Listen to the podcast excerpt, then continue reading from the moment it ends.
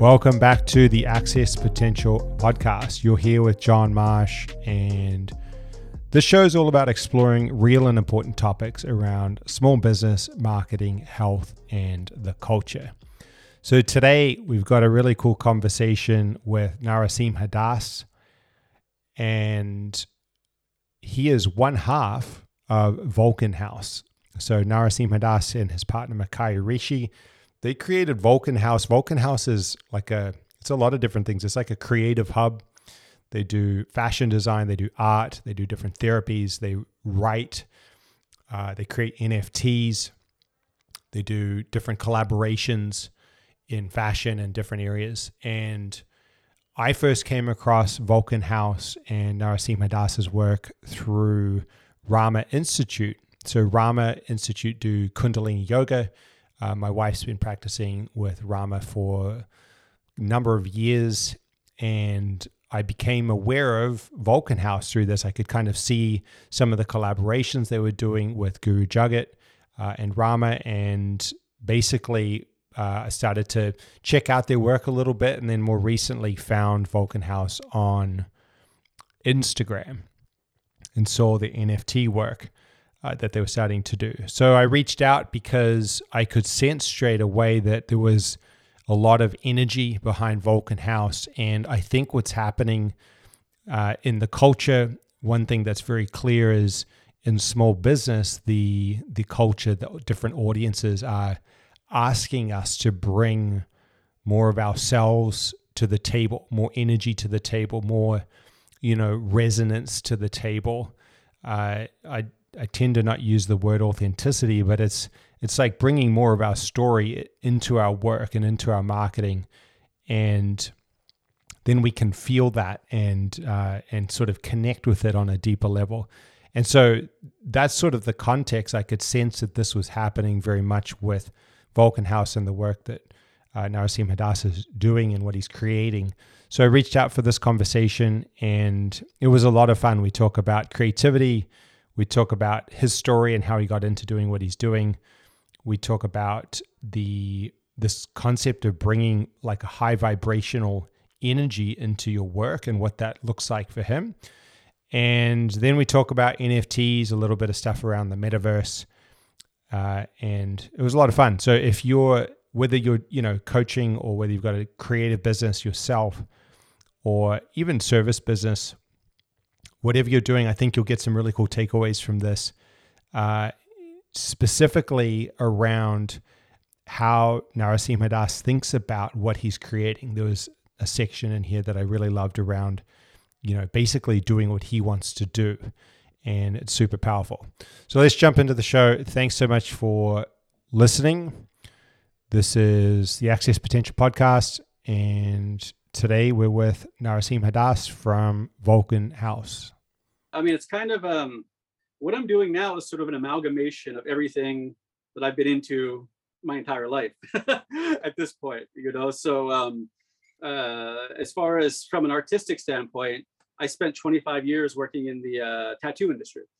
And um, I, I, got into that very young. I mean, I was 17 when I first uh, started kind of getting into that um, lifestyle. And um, I had a I had a shop in Ellicott City, Maryland, which is outside of Baltimore for a while. And you know, I was never I never I was never really good at drawing. So I was never a tattooer. Um, so I was a body piercer and I became I had this I developed this really interesting skill set where I could uh, manage tattoo artists because oftentimes they were such so much into their art that just regular day-to-day stuff would go flying by their heads and they wouldn't be able to do it. So I was able to sort of wrangle their lives. So for a long time, um, I worked with some of the, the best tattoo artists in the world, um, kind of helping them just live while they were while they were drawing and, and tattooing and stuff like that. Um, so I was immersed in um, a very very rich artistic tradition um, for for decades, and I was able to sort of pull a lot of that um, that creativity and sort of its inspiration and started focusing it into things that I found I was a little more um, able to do artistically. Um, funnily enough, for a long time, I didn't think I was a creative person. I thought I was just sort of like the um, the you know the the very uh, grounded sort of I do this uh, linear thinking and I, I sort of enable creative people around me to be creative. And I just sort of shut that part of myself off for a long time. Um, and then when I met my wife, Makardi Rishi, she kept telling me, "No, you're creative. You're creative." And I'm like, "Nah, I'm not. I'm cool. I'm fine with with what uh, you know, kind of how I've I've, I've gotten to this point." Um, and uh, after my stint in the tattoo industry, I did start working in men's fashion for a while. Um, I, am very uh, knowledgeable about different fabrics and cuts and um, how garments are made and the sort of inspiration behind them. So I worked for a couple of um, of companies. Essentially, what I would do is I would write the manuals for their product knowledge. So like their spring drop would come out, I would see all the stuff that was coming, and I would sort of write it in a way that the employees would be able to use the verbiage to sell the clothing.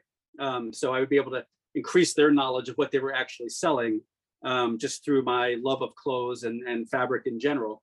Um, so I sort of, uh, you know, again, I didn't consider that to be especially creative because I wasn't, you know, designing or anything like that. But like now that I look back on it, like the actual writing of those manuals was pretty creative, you know. So I started getting a little more um, confident in my own creativity, um, and that was, you know, another ten years or so after the. Uh, it sort of melded together with my tattoo experience, and then after that, I sort of shot off into the the men's fashion um, for a while, and I met a lot of, again, a lot of amazing designers, a lot of amazing fabric makers. Um, you know, like uh, people who make tweed, for instance. I mean, I love watching people loom tweed. I just think it's a great experience, you know. So I get really into the sort of nuts and bolts of of that sort of thing. Um, and you know, kind of pulling it from this direction. I mean, at the same time, I was sort of going through a spiritual awakening and um, really kind of tapping into that that inner God inside of me, um, that inner creator and let sort of letting him go free for a little while and just explore a bunch of different things. Um, I started writing poetry. I started designing um, graphics for clothing. I started doing all these kind of small things, just just with things that I was um, inspired by throughout my own life. You know, um, and that's kind of where it started. You know, That's kind of like the the foundation of of what I've gotten into from from that point. You know.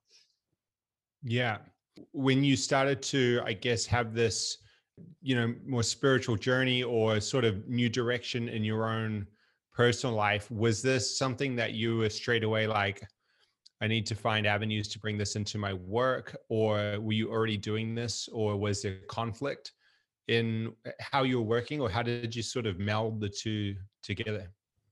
Well you know it, funnily enough I, I, would say that there was conflict initially. Um, my spiritual awakening sort of uh, my wife and i owned a small salon in San Francisco for almost 10 years.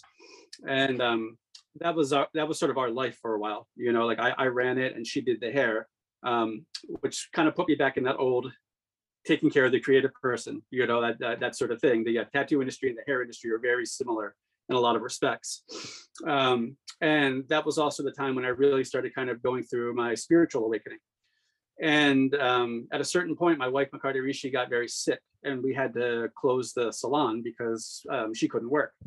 So during that period is when I really, my spiritual awakening really kind of kicked into to gear, you know, because I wasn't really, I didn't have a bunch of different um, things outside of myself to be concerned about. It was essentially just survival and my wife's health. Like those are the two most important things. Um, so I sort of pulled back from everything. The, when I really had my first sort of spiritual awakening experience, um, I mean, I got rid of, I had, I can't even, thousands of dollars worth, worth of clothes, you know, from being in that industry for a long time, which I just sort of donated because I felt like being on the spiritual path didn't sync up with um, clothing design and things like that. that. That those things were a little too vapid for me to be giving my attention to. Um, so I did feel a lot of conflict at first of like, you know, how do I sync up my old life with things that I really enjoy with this new sort of spiritual mindedness, this path that I was on. Um, and I went for a year, which uh, with like uh, the Hindus call brahmachari. I mean, I shaved my head. I got rid of all my old clothes. I stopped eating pretty much everything except for grains and uh, and fruit. Um, you know, I really kind of was living as a monk for about a year um, to sort of rid myself of those attachments, as the Buddhists would say, you know, with uh, mm-hmm. clothing and th- these other kind of things. Um, but as we started, my wife obviously got better. She healed, and we started um, practicing yoga in, in a more, uh, you know, sort of practiced way. It wasn't just sort of loose like it was before. and I noticed that, um, you know, the clothes that people were wearing to yoga class and things like that didn't really speak to me. You know, like I didn't really want to wear this, this sort of standard issue um, yogic clothes. So um, I come from a punk rock background and I started taking old punk rock record albums and band logos and putting mantras with them. So like, you know, there was a, I don't know if you're familiar with the band Black Flag. They're a pretty famous punk band. Yeah. Yeah. You know, they have a logo that's just like four bars, right? So I took that logo and instead of Black Flag, it said Sat Nam on it, you know? So I was doing Yeah, this kind of stuff just for me and my wife to wear, you know, because we were, that's where we came from. And I wanted to kind of, and that was the first moment where I was like, okay, this is kind of interesting. This is maybe something I could do. And then we'd go to the yoga studios or we go to Rama or something like that. And people would be like, oh, wow, that's, where did you get that shirt? Or, you know, and I would go, oh, I just made them for us, you know, and people really liked them. So I started making them in earnest and then really started kind of branching out from there for the clothes, you know, like making designs a little more bold or just doing different things. Um, and at that point, uh, you know, we were friends with Guru Jagat and she saw how people were reacting to these clothes. So she asked us to um, come on to her robotic disaster line, which is like her streetwear line. And um, I designed the last two lines of the robotic disaster line before she passed away. Um, Yeah. so I really kind of take that and she you know guru jagat comes from a punk rock background too she loved all the punk stuff so you know we kind of used that iconography and and you know worked with her with a little bit with that. And that was the last couple of lines like that were just sort of that inspiration of a, a thing that i was doing specifically for myself you know? Um and that's kind of how everything came together initially you know with the spirituality and designing and being creative yeah. Yeah, well, I just wanted to say, I mean, everything that's come up to that point, like it feels like when I would, you know, see the robotic disaster stuff, and obviously I'm at, I'm at a very much arm's distance over here, but um, you could really tell that there was a, you know, uh, a really perfect fusion between all of you, and what was coming out was super cool. It was so in line with peop different people's story; you could just feel it but then also so progressive and kind of forward looking as well. And um, the question I had is, and I'm sure we'll go different places with this, but uh, the thing that's striking me is how you seem to come through everything looking forward, like seeing what's happening. You walk in and people are noticing. And that's not always easy, right? Especially when you're in small business because you kind of you've got something going on and you're like, I've got to protect my, you know, I've got to protect what I've got and now I've got to build on it. And whereas you're kind of going like, all right, these people really like that. And maybe I could make more of that and sort of Yeah. zagging. Do you, it, is that um, something that's easy for you or natural for you to kind of explore? Or maybe you could just talk a little bit on that. that you know i think that the big the big sort of push behind that is i get bored really easily so as i make you know the, the first couple designs i made were very simple they, they weren't complex to to design or to produce um, which uh, you know so I, I- decided i needed to keep sort of pushing ahead and, and doing more. Um, and and I, I was it's funny i was actually just having this conversation earlier today that i don't make things for other people at all. Um the i make things for me. I make things for my wife you know like she'll she'll come up with an idea and ask me to design something and that's where it comes from. And i get i don't like to rest on my laurels. So if i make something that's relatively easy i will figure out a way to sort of you know as i continue to learn whatever medium i'm working with i add on to it i expand it i try to put more of myself into it um I don't really love quoting like spiritual people or anything like that, but Bruce Lee, like I love this quote and I apply it to my life in general, but I really apply it to my art or you know whatever I'm making is um, take what works, leave what doesn't, add your own, and keep moving forward. You know, and I really, I, I really believe that, you know, pull from something that that resonates with you, and then run it through whatever filter that you're going through in life right now, and see where it comes out. You know, but continue to look down the line like where can i take this? How much bigger can i make it? How much smaller can i make it? What can i add to it? What can i take away from it and still keep it fresh and keep it moving forward? Um, you know I, I look at a lot of the the stuff that i made even six months ago, you know, and it's like, okay, like that was cool at the time. At the time, I loved it, you know, I thought it was great.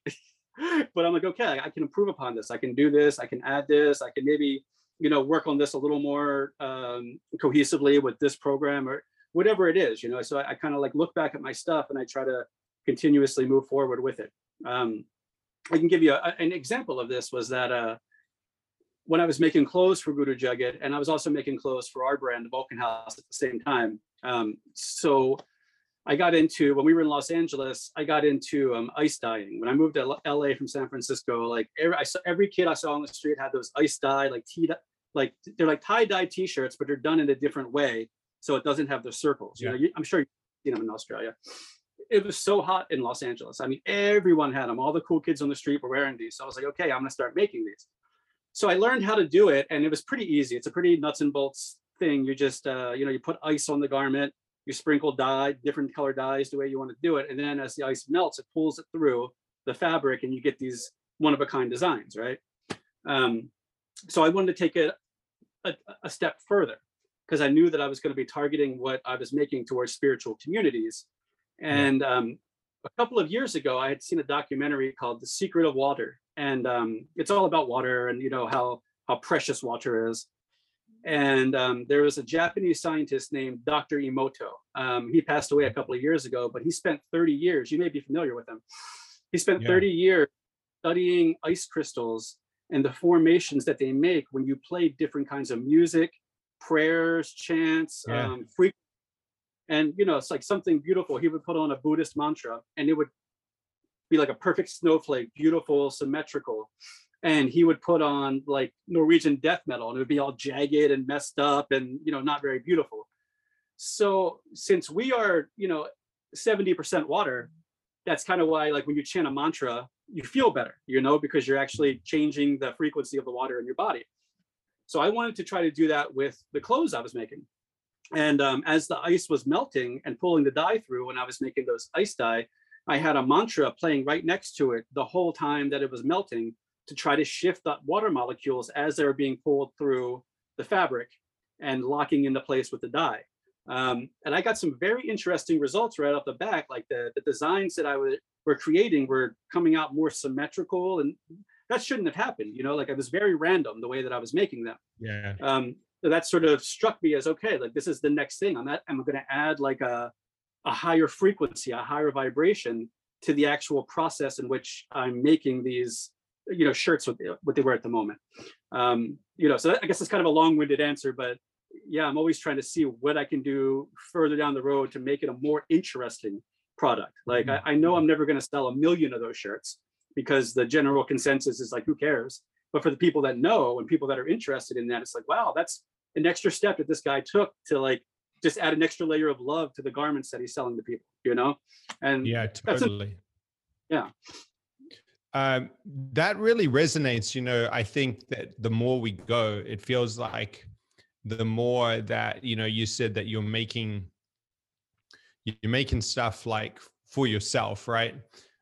obviously people fall in love with it too and i'm sure there's like the the you know the thing where they get it and that's that's a big part of it as well but there seems to be a sensitivity a kind of a resonance that we have even online that we can pick up when someone's like really um, i don't really want to use the word kind of authentic but they're really putting their essence or their what they're into just like what they what lights them up into the product the service whatever it is um, and we're kind of seeking that out. It feels like whether it's just in content or, or whatever's whatever the business is doing um, do you think that that's kind of the future of of where we're going and that we've caught up so, caught up and got to this place where you can't sort of fake it anymore like it's about bringing yourself into it. And then the work is kind of like on your frequency and on on you as the person who's creating that. Is that sort of how you're how we're talking about it? I, I, yes i really I, I, think that that's super important. Uh, let's let's look at fashion for instance right so let's look at someone like Alexander McQueen, who was an absolute artistic genius. You know, I mean, he basically sculpted fabric. His designs were absolutely incredible. And when he was alive, if you bought a you know fifty thousand dollar gown from Alexander McQueen to go to the Getty Museum or something like that, whatever whatever rich people do, um, you know, you could feel that resonance, that love that he put into it.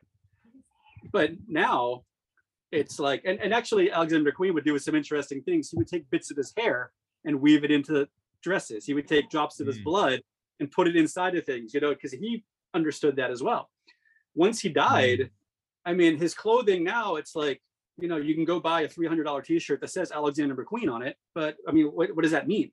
You know, how does that, how does like, and would he have even done that? Would he have even sold a t-shirt with his name? Like, I don't think he would have, you know, so it's a watered down thing. And sure, the, I think the Gucci company owns Alexander McQueen and they're making millions of dollars.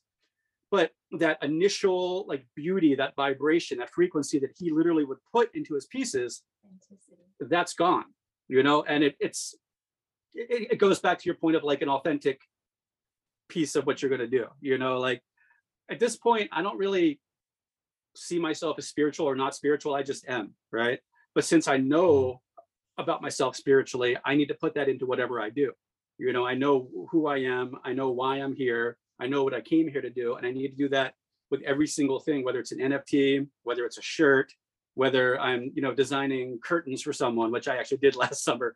Um, you know, I always try to put some of that resonance into it. And I've actually had quite a few people, you know, like email me or leave me a message or something and say, like, hey, I feel it, you know, I get it. I can feel that there's something different about this shirt, you know, and it's even if it's just something that's implanted because they saw a video that I did about the process, it's still something that's I think is positive and authentic and that someone can actually hold and be like, okay, you know, a, a, a 12 year old slave in China didn't produce this. You know what I mean? Like someone really made this with love.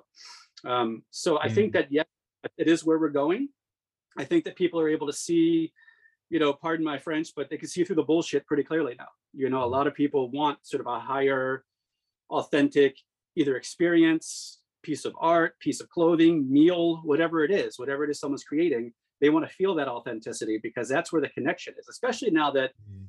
you know, with COVID and the world being shut down for almost two years now, you know, this has been the thing, you know, the, the, the Zoom calls and the FaceTimes and that lack of connection with the actual person has sort of made us feel that disconnected, you know. So now if you can get something in the mail that you know someone put time into and energy into, that's like another to me, that's another level up than just buying something because it's cool or you know, like you saw a movie star wearing it or, or whatever it is.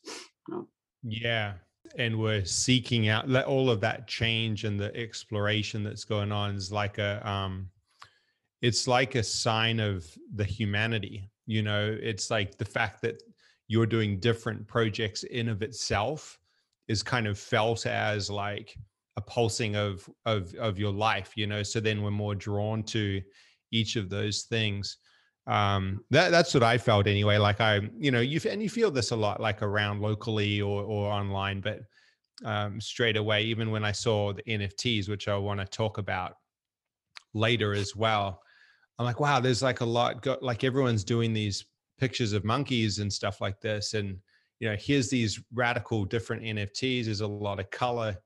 Uh i'm interested in this like what's going on? Um but first my question is what's your practice look like? How how are you you know not to kind of break it down too mechanically but like how do you how are you living? Or what are you doing in your day to um to keep fresh to keep that energy up to to be able to infuse it then into the work Yeah, sure. Um, I I joke, I joke with everyone now and say my whole life is a practice. like there was definitely a time in the beginning stages where I would get up and do yoga from this hour to this hour, meditate for this amount of minutes at this time, do this chant, um, you know, eat strictly this and not that. Like absolutely, like I, I went through those stages. Um, but but again, like to go back to my to my Bruce Lee quote, you know, like uh, we for Kundalini yoga, for instance, you know, like we've practiced it very very heavily. Um, for years now and now i kind of get it right? So i don't have to get up and do two hours of a certain uh, class with a certain teacher anymore because my, i listen to my body. I'm like okay i need to work on my hips today. I need to work on my shoulder whatever it is and i get into that kriya to do it. Um, i was also very very into bhakti yoga before i found kundalini um, so you know like lots of chants lots of mantras but even again back then i was doing it in a prescribed way you know this teacher this guru whatever wants you to do it this way you got to say it like this. Um, and after sort of going through these different things and i mean i've studied everything from alchemy to hermeticism to hinduism buddhism i mean you name it i've, I've kind of gone through all of those isms and ists and all that sort of thing um, but at a certain point i realized that you know my perception is everything in my life you know, and other people's perceptions can't even perceive what I'm perceiving. So in that, in that sort of, you know, um, that realization that I came to, it was like, uh, you know, you listen to the Hindus, you listen to the Buddhists, even the esoteric Christians, they tell you that you're God, you know, like that you, that you are the power of God. That you know, even you know, Jesus said, "Don't worship me, be me." right? Like how wrong did we get that? But but he was like, you know, like no, you don't don't bow down to me. I'm just showing you what to do so that you can get to the point where I am. You know what I mean? And I think that a mm-hmm. lot of these teachers, whether it's Jesus, Buddhist, Buddha, Krishna, or you know, like gurus that are living, once you get to a certain point of realization, you move past the need of of getting that from another person, and you start to understand that you have it. You, you know, the Bible says the kingdom's all inside. Like, what does that mean? It means that everything that these gurus are saying, that these teachers are saying, these holy books are saying, you already know it. It's already in you. Um, so to, you know, to get back to your original question, I don't have a solid practice that I do every day. You know, I'm a vegetarian. Sometimes I'll eat on vegan. Sometimes I'll eat a little bit of butter and cheese. You know, and I'll beat myself up about it. Um, where we live now, we live on the side of a mountain in rural Virginia, and I mean, we're just surrounded by nature: deers, foxes, birds, trees. You know, everywhere. So you know, in the mornings, my wife and I will go outside. We just connect with nature. We just listen to the birds. We we we watch the deers run by. You know what I mean? To me, that's that's nature is my guru now. You know, like mm. that's that's what I mm. listen to. That's what I learn from, and I try to study the patterns. You know, why do the birds fly this way? Why why do the deers go in this amount? You know, and I really just try to figure it out and meditate on why the world is the way it is. And to me, that's the practice. And I do it all throughout the mm. day. You know, sometimes I'll just be looking out the window and four o'clock in the afternoon and I'll see a bird fly by and I'll go off on a meditation about that. You know what I mean? Or sometimes I'll get up and I'll do three hours of yoga in the morning because I feel like I need to. Um, so I've sort of just kind of let my body, let the world tell me what I need to do, and then I, I fall into it in that in that way right now. Yeah, and I mean the creating creation of art that's probably my biggest meditation. You know, yeah, every time, yeah.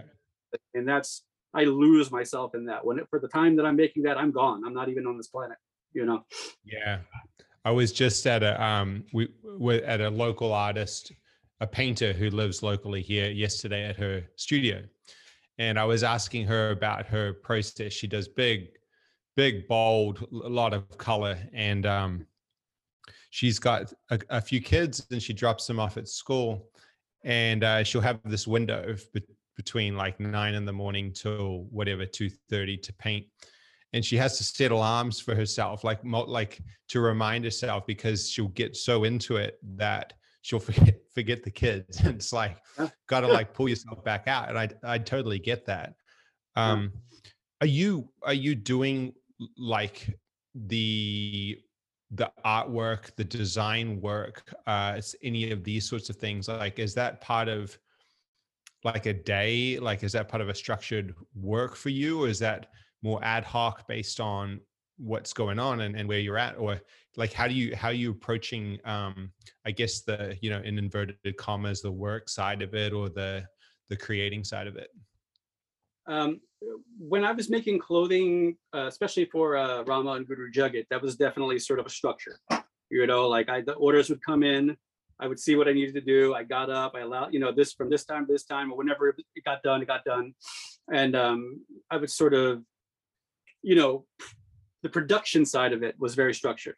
Um, but now I'm sort of I, I, I'm in this space where I feel very blessed. You know, I don't know if everyone else would feel super blessed about it, um, but with us, you know, we, we left Los Angeles, we moved out here so that my wife could work on this project with um, with Nancy, Guru Jagat's mom, and they were they were kind enough to open their homes to us to be like, you guys can just stay here, you know, without uh, you know, like you don't have to pay us rent or anything, and just just just stay here and write the book you know so i'm finding myself that i have this blessing of time now where i don't have to mm. be as structured as i was mm. before um, so as I'm working on this stuff, it, it's just it's kind of an all day thing for me. But I don't see it as work. I guess that's the trick. Yeah. I go into these these modes, like I say, where I mean, I just create, just like your friend you were talking about, the artist you were talking about. You know, even yesterday I was working on something. I looked up and it was 6 p.m. and I was like, "What? How did? It, how is it 6 p.m. already?" I thought, you know. um, so that's been a huge blessing that I've been able to create so much content. And I mean, I, I have been creating a lot since I've been here over the past two months. Mm. Um, but now what I'm doing is I'm taking that content and I'm making, I'm redesigning clothes with it.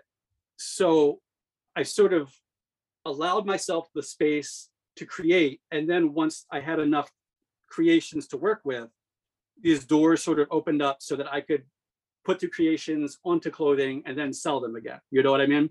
Which is different than what I was doing before. What I was doing before, it was just like, it was almost robotic, you know, it was order comes in, churn it out.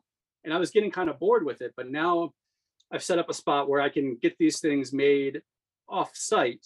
So I'm not the one constantly making them, but also the art in which I created still contains the same resonance as if I were chanting over the thing if I were making it myself. You know what I mean? Um, yeah. So I don't know if that even answers your question, but I'm just in this weird sort of flexible space right now where I can work with these different energies as as they come to me. You know what I mean? Yeah. Does that make sense? Yeah. To- totally. Yeah. Yeah. A couple things resonated. One was how you said that you don't feel like it's work. Yeah. Um, and I, I, I, I, I 100% feel that also. And I think it's interesting because I've always thought, you know, you do have, I guess, some kind of boundary between, let's say, the work that I do in here today and then my time, you know, like with Ruby or my time with friends or whatever I'm doing. Uh, there's a there's there's a boundary in terms of the action or what you're doing, but the way of approaching it mentally or the the amount of energy or love or whatever you want to call it that you put into it uh, it gets to a place where it's ex- it's the same. It's just life, right? Like you're you're working and you get to apply that creativity, or you go for a walk. So you end up realizing that you're never really doing anything that's kind of weighing you down, like there's challenges or whatever, but you get to sort of approach them in a similar way. Yeah.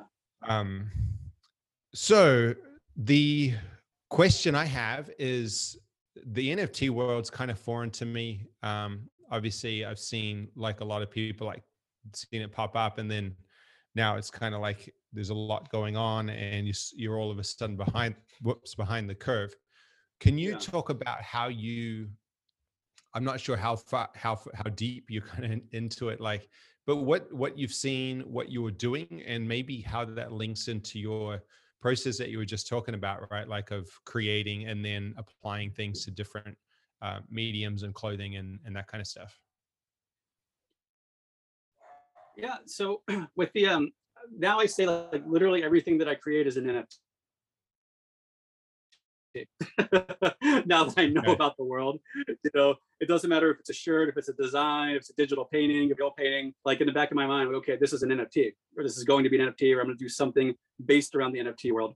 Um, and I kind of what that, how how it grew out was um, right after Guru Jagat passed away, um, we were in Los Angeles, and you know, like the the community was very obviously sad, and you know, there was a lot of um, a lot of sadness.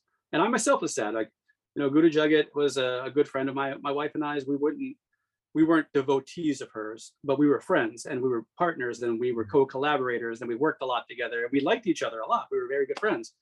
Um, so I had a, I started working with these sort of digital painting, um, you know, apps and platforms and different programs and stuff like that. And I was kind of just messing around with uh, collage art. And I, as part of my sort of grieving process, I started making these little works of art for people in the community who I knew that loved her and she loved them. And, you know, I just started doing these kind of like little whimsical digital paintings of like their family with Guru Jagat behind it, and you know, just little interesting things. And I was just sending them out. And you know, I, as I was making them, like I said, it was helping me to get through my own grief. Um, so I sent one to a friend of mine who lives in Mexico, and he replied that it would be amazing for an NFT. And I had no idea what an NFT even was at the time, you know. so I'm like, what's an NFT? So he gives, he calls me and he tries to explain it to me. And up until that point, I mean, I wasn't into crypto or anything like that. It didn't, it just didn't resonate at all with me. I was like, okay, that's a, that's like a never, never land as far as I'm concerned. I started doing a little more research into it and I was like, okay, like this, this is actually kind of interesting. This is an interesting thing. But like you said, I mean, even now it's all that, that Bored Ape, the monkeys or a scribble and the artistry doesn't even really matter so much as who's making it. You know what I mean? Like if Snoop Dogg does an NFT and he puts a weed leaf and writes his name on it, it's going to sell. But what's what's what's the artistry in it? What's the what's the utility? What you know what I mean? Um, so I started seeing how this was because it was almost now like um, kind of like sneaker culture is. You know what I mean? Like Nike puts out 300 pairs of this one thing, and especially in Los Angeles, like you'll have uh, kids lining up all the way down the block to buy them, and then you know they they have the cachet of saying that they got the you know 138th pair of this one limited edition shoe. And that's to me what nfts sort of were.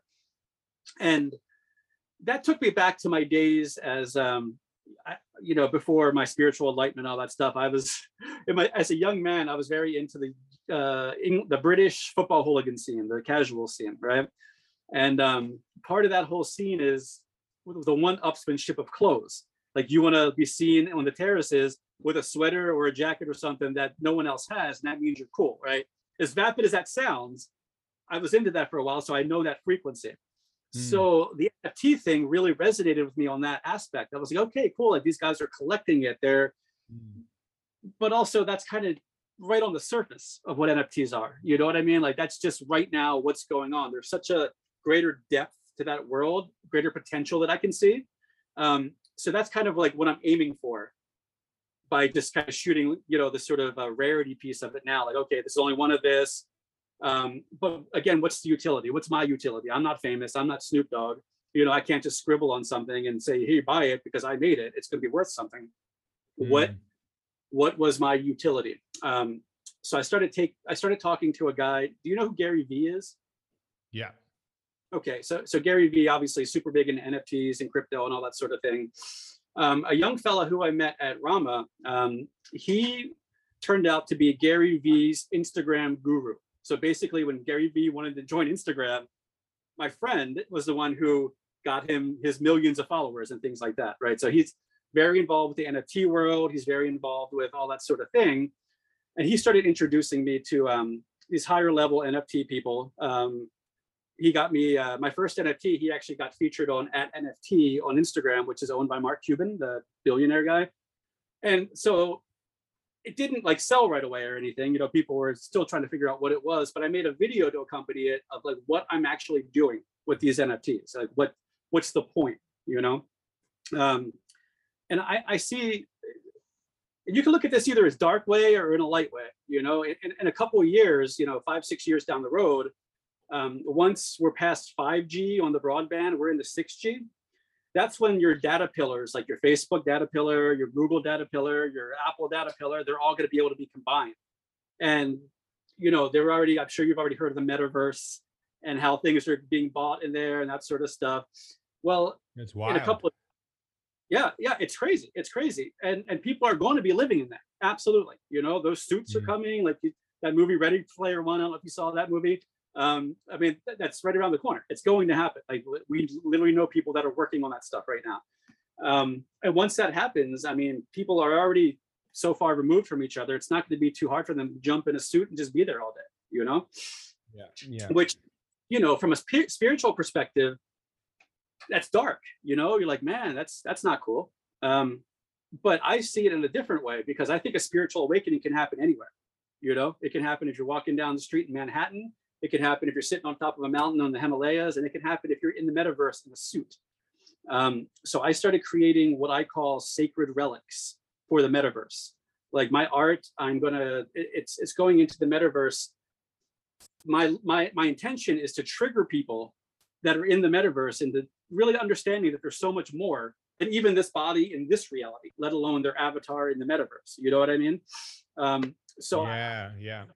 I, I have this mission I mean, I, I really feel very strongly about this mission. I feel very, very strongly to do this, to keep creating digital pieces that people can cling on to and see and will resonate with and be like, whoa, what am I even doing in here? You know, like I just bought a pair of, of Nikes that aren't even real, that I can't even wear in real life, you know, for the same price as I would a real pair of Nikes. And I'm in this suit and I'm just consuming food and who knows what else, you know? So if I, if even one person, there's a light bulb that goes off, it's like, wait a minute, what, what am I doing? What is this? You know, that, that's a success for me. And that's the real motivation that drives me to continuously create the things that I'm creating to ultimately get a plot of land in the metaverse, build some kind of temple in there, art gallery temple that people can come and visit and and and really see that we're so much more than than even these bodies in this world. You know what I mean? Mm, it's so interesting because when you think about well, from my perspective, what I've seen of the kind of metaverse thing is um you you think about it, you see these yachts that are selling for 600 grand in the metaverse and real estate and all this, and you're like, all right, um, it seems to be shifting first towards this kind of hedonistic mass yeah. consumption thing and, mm-hmm. and sensory how much mm. sensory overload can we get and so what can i buy and what will that then i'll be able mm-hmm. to sell it for? And it sounds like what you're doing is is noticing that that feeling and then zagging on it a little bit bringing your world into it and saying hey like we can we can we can remember right? We can stay stay present or we can bring this other element to it. Uh, which is yeah it's really interesting. I hadn't even thought about that. Do you see as the end not outcome but the progression of that that people hang out more in the metaverse or for example around say the temple and the relics and around this area for continued development continued kind of learning and, and insight? Or is that something to bring them back out of the metaverse and then kind of apply it to life or, or both? Is there is there hmm. anything on that yeah, I don't think they're it's mutually exclusive. You know, yeah. I mean, if, and, and again, I'm not I'm not even really super trying to be preachy in there. It's it's more like a like a lighthouse. You know what I mean? Like, oh, what's that? And then you go in there and you're like, okay, cool. But and, and in either case, like if you're like, you know what, what am I doing in here? This is stupid. I need to be out in real life, and that's what triggers you. Amazing. But I do also see it as a place where these various teachings can also be housed, can be presented in different ways can be presented through art as opposed to you know like i mean not a lot of young people today want to sit down and read the bhagavad gita you know? Like it's it's kind of a drag.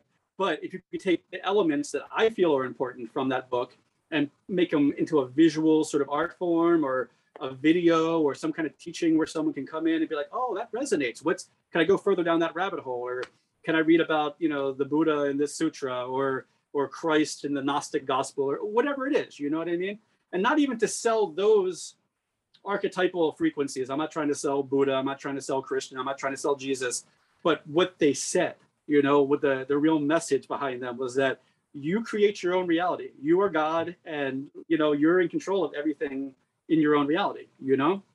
Um, so if people want to go there and continue to learn and do that sort of thing, but ultimately, I'm not looking for followers. I'm not looking for a, a congregation.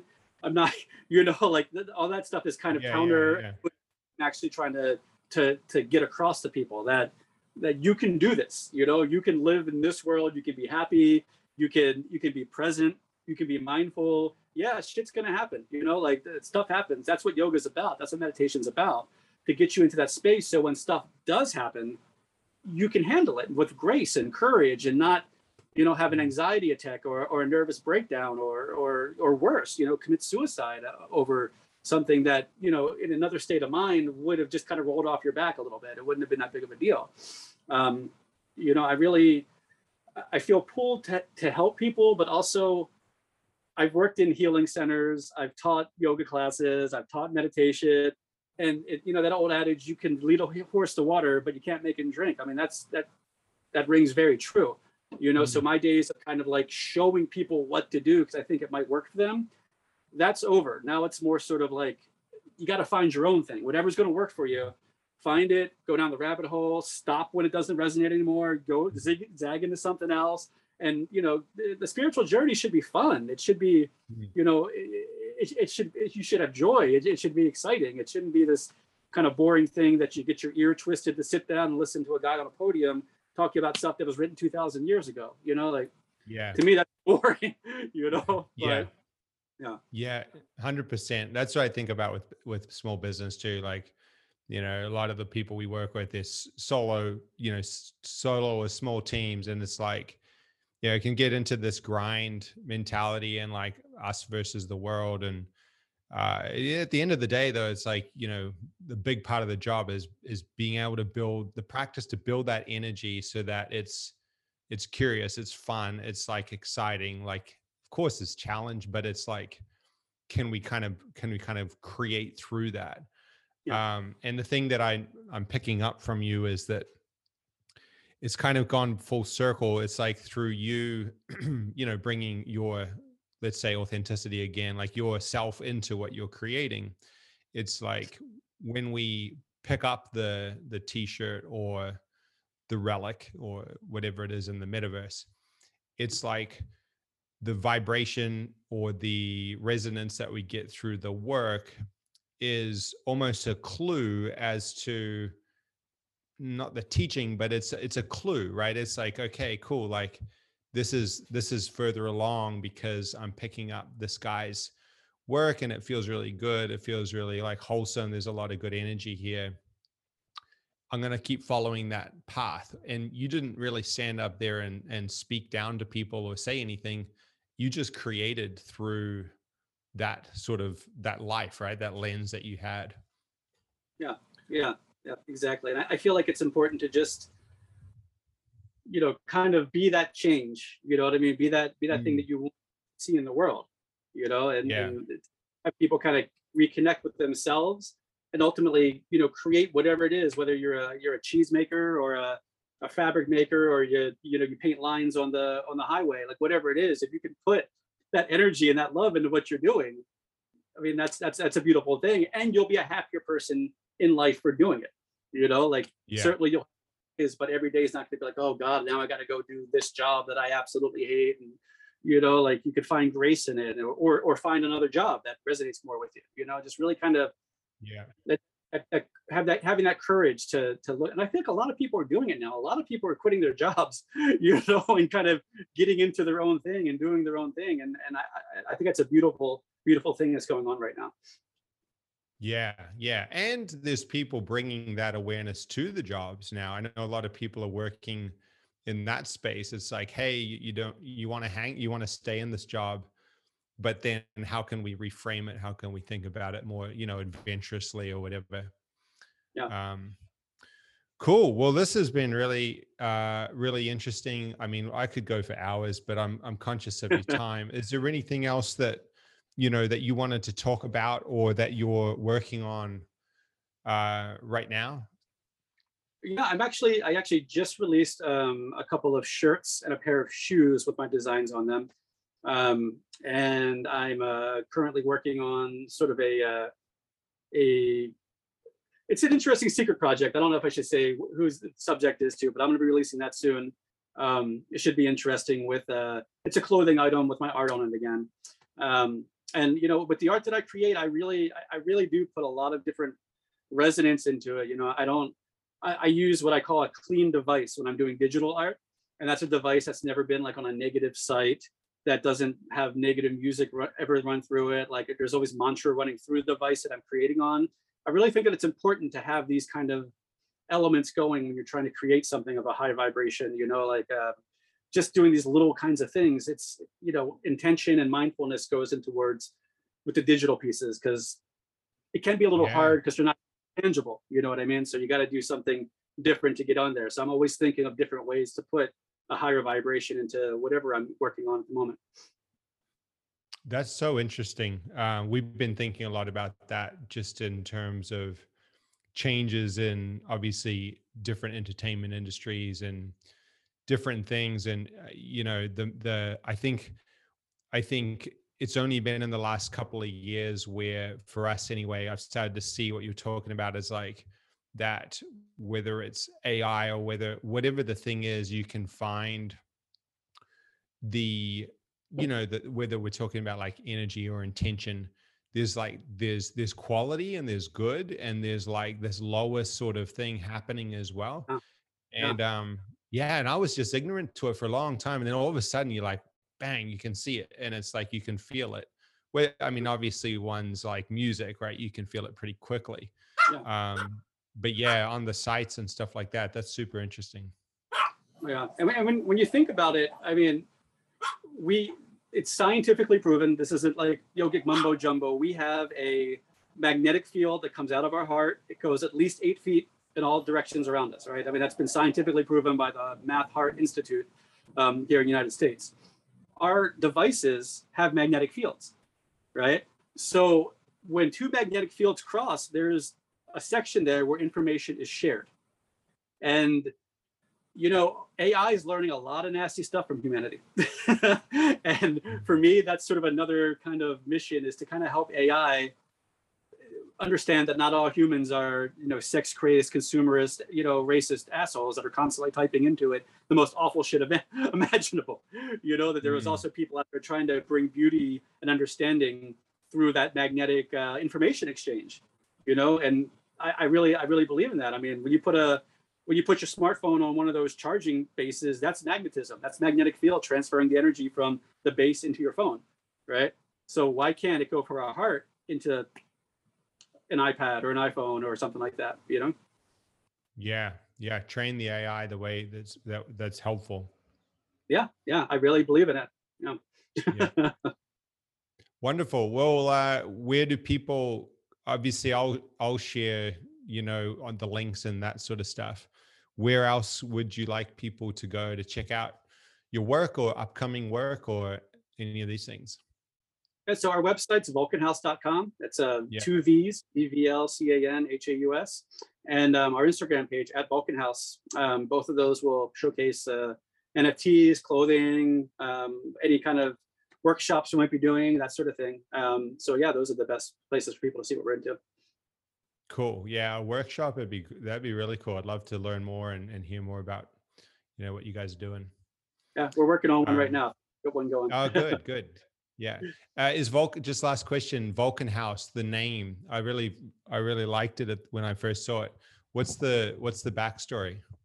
Well, my wife is a huge Star Trek fan, and you know Okay. Spock is her favorite. So Vulcan was definitely inspired from that. Um, and the uh, you know the the Vulcan sort of motto is infinite diversity in infinite combinations, which is something that we feel very very strongly about. Um, and you know the house, it's because we're we're a collective. We we do art, we do fashion, we we write, we we we cook, we we publish recipes. You know we we're kind of like a renaissance group of, of people. So I just thought like uh, you know the Bauhaus and the Vulcan House, like sort of collective of different artists Yeah, coming yeah. together.